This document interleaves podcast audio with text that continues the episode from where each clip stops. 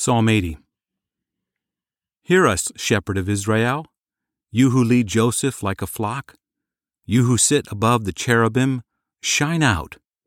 Before Ephraim, Benjamin, and Manasseh, stir up your might. Come to save us. Turn us again, God. Cause your face to shine, and we will be saved. Lord God of armies, how long will you be angry against the prayer of your people?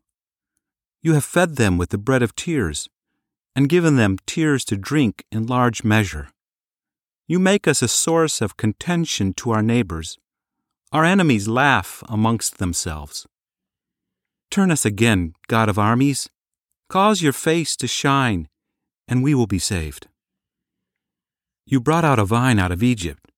You drove out the nations and planted it. You cleared the ground for it.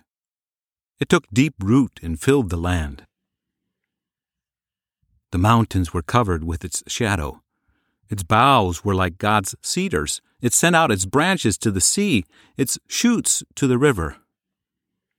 Why have you broken down its walls, so that all those who pass by the way pluck it? The boar out of the wood ravages it.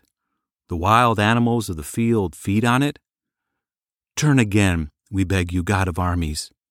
Look down from heaven and see and visit this vine, the stock which your right hand planted, the branch that you made strong for yourself.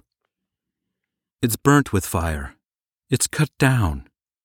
They perish at your rebuke. Let your hand be on the man of your right hand, on the Son of Man whom you made strong for yourself, so we will not turn away from you. Revive us, and we will call on your name. Turn us again, Lord God of armies.